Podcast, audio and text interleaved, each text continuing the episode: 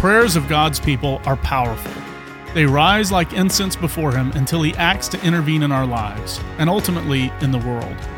This is the divine partnership that is preparing us to reign and rule with Him forever.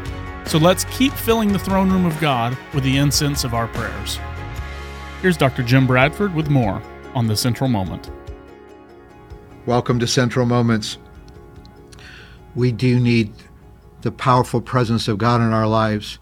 And our ability to pray, to partner with Him, is indeed so incredibly important. And that's why I love the word picture for prayer that we find in Psalm 141. I call to you, verse 1. I call to you, Lord. Come quickly to me. Hear me when I call to you. And this is the mystery that God, the creator of heaven and earth, would actually hear our voices. He would actually hear the longing of our hearts. And so the psalmist said, next verse, May my prayer be set before you like incense, and the lifting of my hands be like the evening sacrifice. May my prayer be set before you like incense.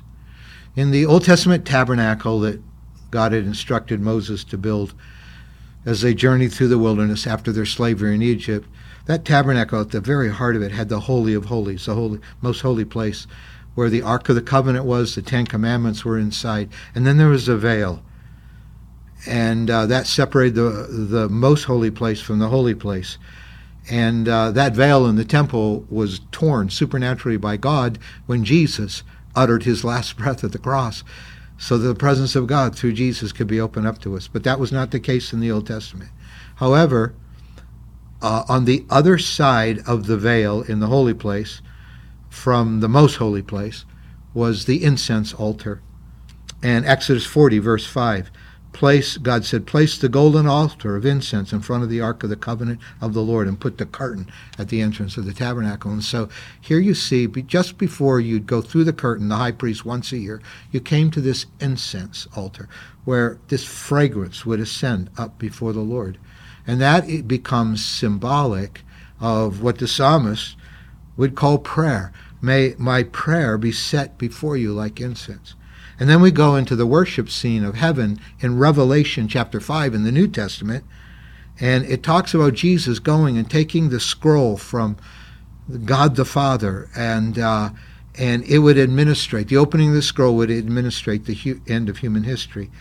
And when he had taken it, the four living creatures and the twenty-four elders fell down before the Lamb.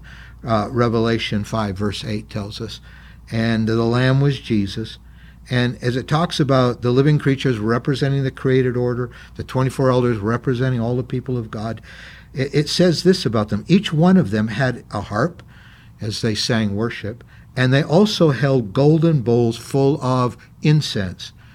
And then the image is interpreted for us. The incense represents the prayers of God's people. Revelations 5 tells us. And then in Revelation 8, there's a moment when there's silence in heaven. It's a cataclysmic turning point moment in the book of Revelation and the history of, of humanity on earth. And it says they're, they're in the, the heavenly temple. And another angel who had a golden censer came, John writes, and stood at the altar. And he had, was given much incense to offer. There's the picture of incense again to offer with the prayers of all of God's people. So you have incense and worship um, and the prayers of God's people all mingling. And, and they're on the golden altar in front of the throne. And the smoke of the incense, together with the prayers of God's people, went up before God from the angel's hands. So just like the psalmist said, may my prayers be set like incense up before you, Lord. The prayers of God's people coming up. And then something stunning happens in verse 5 of Revelation 8, the next verse.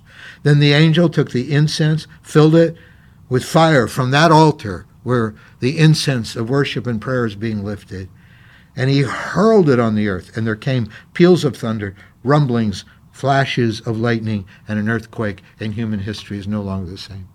It's like the prayers of the global church of Jesus are ascending night and day into the throne room of God. And at some moment, God takes those prayers and throws them back into the earth. Listen, your prayer life makes a difference, whether your prayers are answered short term or long term. Let's keep filling the throne room of God with the incense of our prayer. Father, let it be. Let us not grow weary. Let us keep lifting the aroma and incense of prayer to you, that yearning of our heart for your intervention, because we thank you for that intervention is coming to our world. In Jesus' name, amen.